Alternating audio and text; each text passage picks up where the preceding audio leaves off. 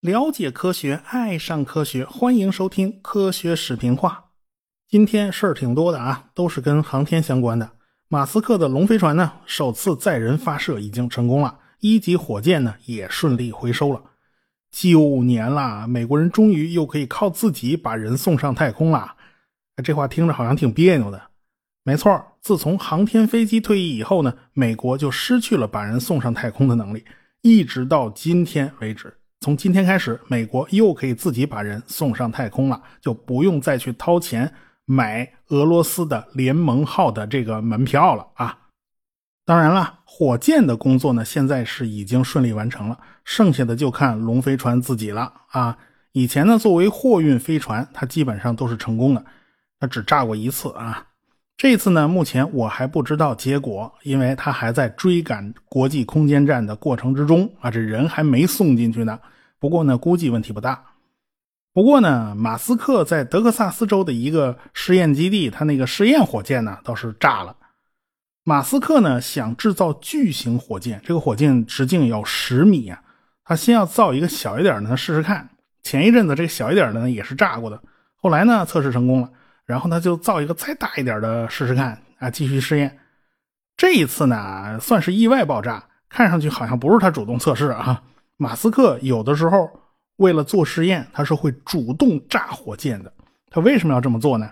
我们以后会讲啊。我们今天就先不讲了。我们闲言少叙，书归正文。上文书讲到，两位宇航员都已经坐进了双子座六号的飞船里边了，就等着发射了。哪知道发射就被取消了啊！他原本要和阿金纳上面级进行对接，没想到。啊，隔壁那个宇宙神火箭顶着阿金纳上面级升空以后呢，就没消息了。后来啊，传来那个遥感数据，哦，原来是阿金纳上面级已经炸掉了。那么这次任务呢，已经没有任何意义了。结果呢，这两位宇航员呢，就闷了一身的白毛汗啊，乖乖的从飞船里边就钻出来了。好在那个时候呢，美国的火箭发射频率是非常高的啊，载人火箭大概两个月就要发射一艘，所以呢。NASA 就改变了计划了，那就让双子座七号先升空，然后双子座六号晚发射，两艘飞船在太空完成对接联系。实际上呢，他还没有掌握真正的对接技术，而是说两艘飞船是不是尽量靠近，一直靠到脸对脸的程度。但是呢，他是没有办法完成人员交换的啊。不过美国人倒是有个大胆的想法，就是让六号的斯塔福德和七号的罗弗尔。呃，用太空行走技术啊，实现交叉换位啊，你去他船上，他去你船上。这两位一听呢，没有一个同意的哈，这事儿太悬了啊！美国人太空行走呢，刚刚搞过一次，所以这件事的难度是很大的。最后呢，也只能作罢了。那好吧，我们这一次就玩一次两艘飞船的接近游戏，看看能靠到多近为止。一九六五年的十二月四号，双子座七号飞船发射了。宇航员罗弗尔和弗兰克的主要工作呢，是测试人在太空里边能不能坚持十四天，也就是将近半个月的时间。因为时间很长啊，所以呢，事先要做充分的准备啊。这二位呢，事先都彻彻底底洗了个澡，连头发都洗得非常干净，那不能留头皮屑啊啊，要一点头皮屑都没有。因为在太空的这半个月，肯定是没办法洗澡了。前一艘双子座飞船出现的问题就是皮肤碎屑会到处飘。啊，这头皮屑它也不是小事啊，在太空里边啊，倒是可以用湿巾擦擦手啊，擦擦脸，这倒是可以的。而且这一次因为时间长，他们在座位后面还有一个垃圾箱啊，他们肯定是会产生不少的生活垃圾的。地面控制中心还要求他们收集一些排泄物，也就是尿液。结果那个收集装置啊很不好使，设计的看来不怎么样啊，他们差点就给弄洒了，还好没洒出来哈。所以他们就对这个装置的意见非常大。你想啊，万一不小心哦，太空船里边到处飘尿液的液滴，这也太磕碜了。这是什么环境啊？这是这一次呢，还有一个特点，就是安排两个宇航员在同一时间段休息。以前呢都是错开时间睡觉的，这次呢可以稍微舒服一点，也睡得足一点。美国东部时间的早上九点，这两个宇航员就被地面给叫醒了。地面告诉他们：“哎呀，出大事了！”把这两个宇航员就吓了一跳。这啥大事啊？这地面告诉他们：“哎呀，我们这附近呢有两架客机发生了相撞事故啊，一架是波音707，一架是洛克希德的星座式。”这二位宇航员一听啊，气得一脸黑线啊！地上的飞机撞了，关我们屁事啊！我们现在高度要比他们高二十倍都不止呢。后来地面就问他们：“你俩看到撞击事件没有？”这俩宇航员这叫一个生气呀！他俩睡觉呢，他俩啥都没看见。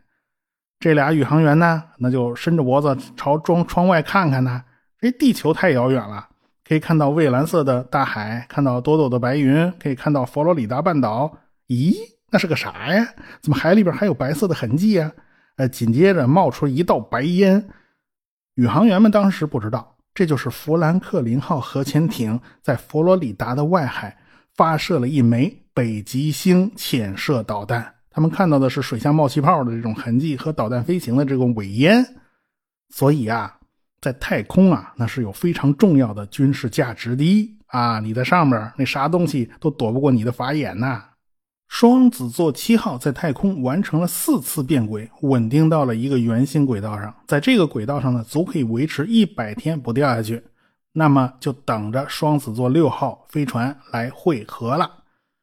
双子座六号的成员组呢，也在紧张的准备。这一次的任务代号呢，变成了双子座六 A，毕竟这是多出来的一次发射任务。在双子座七号发射了八天以后，斯塔福德和沃里就坐进了座舱了啊，就等着发射了。要知道啊，双子座飞船呢，采用的是纯氧环境，内部的气压呢，就比外部要低很多。人事先呢，也是要吸氧的，排出身体里面的氮气。等到适应了低压纯氧的环境呢，再进入飞船。双子座飞船本来就特别窄，坐进去呢是很不舒服的。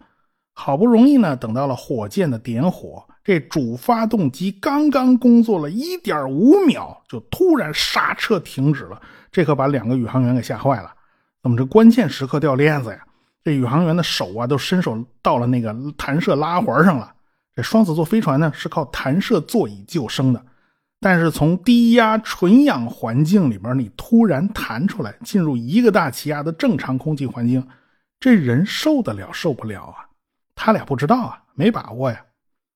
如果火箭已经起飞了啊，已经离地了，这发动机突然一关机，那这火箭再一屁股坐回发射台上，那么这就是一场聂杰林式的悲剧了，因为整个火箭肯定要倒下来，肯定要炸掉。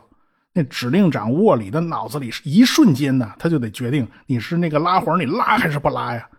最后他决定不拉，因为他没感觉到火箭在上升，也就是说，应该这火箭还在原地停着没动呢。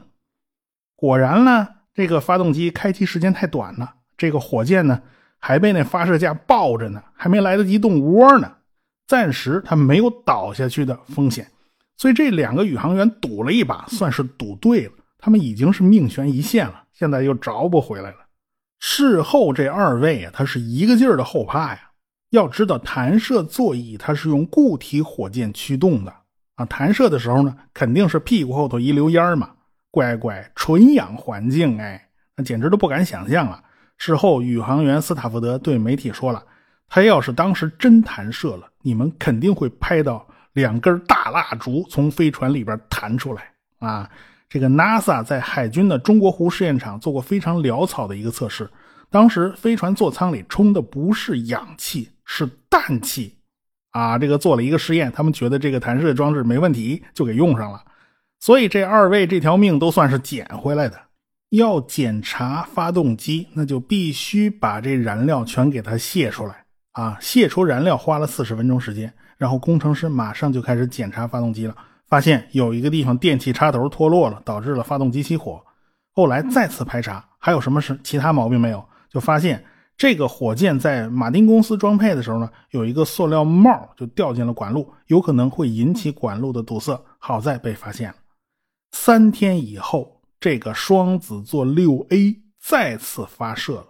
如果当初他们俩弹出去了，这飞船就废了，就不能用了。现在呢，他们俩没谈，这飞船还是好的，还可以继续用，所以他们俩也算是立了一大功吧。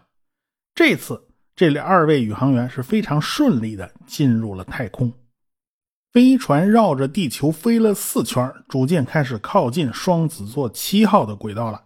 六 A 上的宇航员就看见天边有一颗非常非常亮的星，他们还以为是天狼星呢，其实不是，这就是双子座七号飞船。人家在轨道上已经转了十一天了，你们怎么才来？还好他们在轨道上看到了双子座六 A 发射的这个过程，又看见佛罗里达那怎么一溜烟儿哈。哦，你你们来了，你们终于来了。飞船的交会对接是非常复杂的事情，因为在太空里面一切都是轨道啊，走的都是圆周运动，和飞机完全不是一个概念。比如说，你看见啊，这飞船就在前面啊，你要赶过去对接，你开屁股后头那小发动机加速啊，你一开，你的轨道就升高了啊，这个轨道半径就会增加。这时候你的线速度是增大了，但是角速度反而变小了，你反而会远离你的目标。所以呢，反而需要稍稍减速，让轨道下降一点。这个鬼名堂一般人根本是想不到的，他必须经过训练，或者是有工具去做辅助。斯塔福德和沃里呢，是有机上的计算机辅助控制这个对接过程。两艘飞船彼此就在靠近。就在这个时候呢，飞船进入到了地球的背面，就进入阴面，进入黑暗这边了。等到飞船转到阳面的时候，双子座六 A 上的宇航员呢，顿时就感到一道阳光照进了窗子，亮的都有点刺眼。等眼睛适应了阳光以后，往窗外一看，只见啊，双子座七号就在几百米外啊，就在前面，看的是清清楚楚。两艘飞船还在接近，逐渐靠到只有三十六米的距离。休斯顿的控制人员都已经开始欢呼了，这是第一次有两艘飞船靠得如此之近。接下来的几个小时里面，大概花了二百七十分钟的时间吧。双方在逐渐逐渐靠近，两边的宇航员呢，一边用无线电唠嗑唠家常，一边操作。最后，两艘飞船近到了只有三十公分的距离。这两艘船的状态非常非常稳定，太空里面也没有湍流，飞船呢是不会互相影响的。如果是飞机编队，两架飞机做特技飞行表演，你靠得这么近，那机翼引起的这种气流是会相互干扰的。所以呢，空中加油是一个很有难度的事情啊，这事儿并不简单。在太空里面的这两艘飞船呢，为了保险起见，双子座六 A 就是开着小发动机使劲推了一把，和双子座七号分开了十几公里的样子。你大家都要睡觉了嘛，这是为了杜绝任何相撞的可能性，咱还是离远点吧。第二天，双子座六 A 飞船就开始。返回大气层，最后落在了预定的海域，就在佛罗里达半岛的附近嘛。但是双子座七号上面还有俩人呢，这俩人还有三天要过呢。你要知道他们最后这三天是怎么熬过来的呀？在太空那么狭窄的环境里面，他们俩足足憋了十一天了，那真是百无聊赖。看太空的你都看看腻了，这是没什么新鲜的了。一直熬到最后一天呢，可算能回家了。他们开反推火箭呢，进入了返回的轨道，准确的落到了预定的海域。那航母胡风号在旁边等着呢。等他们被捞起来，放到胡风号航空母舰上的时候，两个人都已经疲疲倦的都不行了。在航母上啊，足足睡了一天啊，就能在床上好好的伸开了睡，那真是太舒服了。至此，美国人在太空的飞行经验已经远远超过了苏联。苏联前期积累下来的优势已经被消耗殆尽了。航天工业说到底拼的是国力。美国总统肯尼迪下定了决心，要不惜一切代价投入到登月计划。而且，副总统林登·约翰逊呢，那也是铁杆的支持者。在肯尼迪遇刺身亡以后呢，林登·约翰逊是继任总统，他对航天计划呢是一如既往的支持。但是苏联其实，在航天方面就并没有花那么多的钱。这几家设计局呢，都处于竞争状态，或者说处于一种内耗的状态，互相吵架、互相攻击啊，就连领导都搞不定啊，这已经是家常便饭了。说实话，你遇到这种情况，最需要的就是领导一拍桌子，大喝一声“别吵了”，然后直接下命令做决策，该用谁的方案，该如何分工，都要处理的清清楚楚。结果呢？嗯，苏联当时的领导层呢，他搞了个诸葛亮会，他搞了个专家评议，专家们哪有那个胆子去拍板啊？最后呢，只能是和稀泥呀，啊，最后还是决定支持克罗廖夫和切洛梅分头行动。等于还是回到了最早以前的那个方案。你们都讨论些啥了？那跟没讨论也没什么区别嘛。最后就是切洛梅你去搞绕月，克罗廖夫你去搞登月，唯一的改变就是啊，因为科罗廖夫的坚持，绕月飞船也用他主导的联盟号飞船，这样呢就可以保证绕月火箭的飞船系统和登月火箭的飞船系统那是一致的。这不就是省了一份工作吗？结果把那切洛梅气得够呛。就在一九六五年底，科罗廖夫病了。其实科罗廖夫的身体一直不算好，在一九六零年，科罗廖夫的心脏病就第一次发作了。于是呢，他就去黑海边上休养。结果在疗养期间呢，又发现了肾病。这都是当年在集中营留下的病根儿。医生们都劝他呀：“你就别这么不要命的工作了，你身体要紧呢。”但是科罗廖夫的紧迫感是不允许他停下来的。到了1962年啊，科罗廖夫的身体毛病不断啊，肠道就开始出血，他就被迫住院了一段时间。到了1964年，他又被诊断出心律失常，啊住了十天的院，又发现出现了胆囊炎。后来呢，又发生听力下降。听力下降这好理解，估计就是被火箭发动机那巨大的噪音给吵的。到了1965年年底呢，他又被发现。大肠内啊有个息肉开始出血了，所以他一九六六年一月十五号他就住进了医院。据说，是苏联的卫生部长叫彼得罗夫斯基是亲自主刀给他动手术。其实，科罗廖夫这个病啊，他不是部长同志的专长啊。部长同志倒是好意，但是等到真的把科罗廖夫的腹腔打开，就发现了一个巨大的肿瘤。作为主刀医生。彼得罗夫斯基处理的并不好，所以就导致科罗廖夫失血过多。再加上科罗廖夫本人的心脏是很弱的，到最后他一口气就没上来，也就没能恢复过来。苏联航天事业最重要的一个主心骨科罗廖夫就这么离开了人世，非常非常的遗憾。他当时呢也才五十九岁，年龄并不算老。这一下，苏联的航天事业可以说是痛失擎天博玉柱，架海紫金梁啊！要知道，科罗廖夫的设计局，他是绝对的核心，完全是由他自己的技术眼光、领导能力以及和上下级沟通的能力在支撑。你换个人，他是玩不转的。科罗廖夫的设计局呢，最后由他的助手米申来接手。米申是个不错的工程师，也是苏联科学院的院士。但是他显然没有科罗廖夫的魄力和领导能力，也不擅长和上级以及下级打交道，所以科罗廖夫的死绝对是苏联航天界非常大的一个损失。苏联的《真理报》大字标题宣布了科罗廖夫的死讯，这个时候全世界才知道，哦，原来这个人才是苏联航天领域最大的功臣。此前呢，科罗廖夫是一直隐姓埋名的。这是为了避免西方情报部门的关注，后来苏联就把科罗廖夫埋葬在了克里姆林宫的墙外。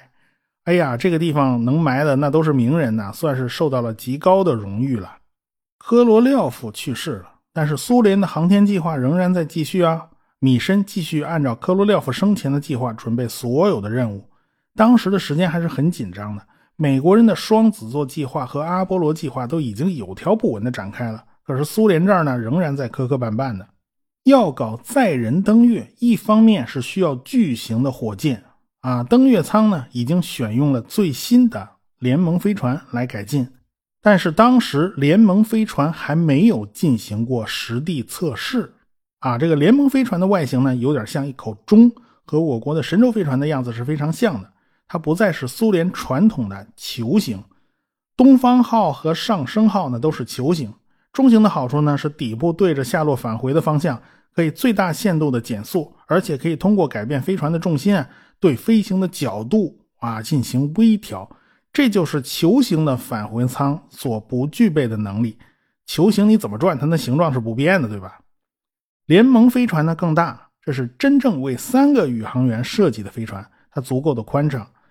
当然啦，载人登月，咱就不能搞三个人了，那只能坐两个人。哎，还得想法子尽量减轻重量。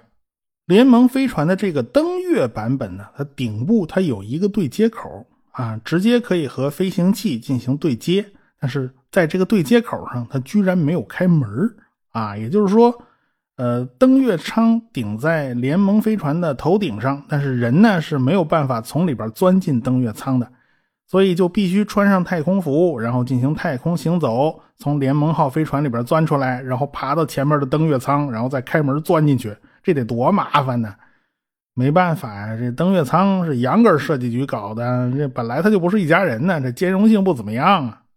一直到了一九六六年的十一月二十八号，联盟号飞船的无人测试版本呢，才第一次发射升空。火箭呢，还是 R 七系列的最新的改进型号，叫联盟号火箭。这次的代号呢，叫做科斯莫幺三三号。实验飞船呢，一般都不用联盟号的这个名字，这是苏联的习惯。飞船的发射呢，还算顺利，毕竟 R 七系列还是比较可靠的一个火箭了。本来打算再发射一艘联盟飞船和科斯莫幺三三号实践太空无人操纵下的对接，但是另外一枚火箭出故障了，有一台助推器它没有办法启动，控制系统呢就马上关闭了主发动机和其他几个助推器，然后呢工程师马上就开始处理啊，看看到底出了什么故障。结果过了二十七分钟以后，又发生了一件非常诡异的事情，惹出一场大祸。我们下次再说。科学声音。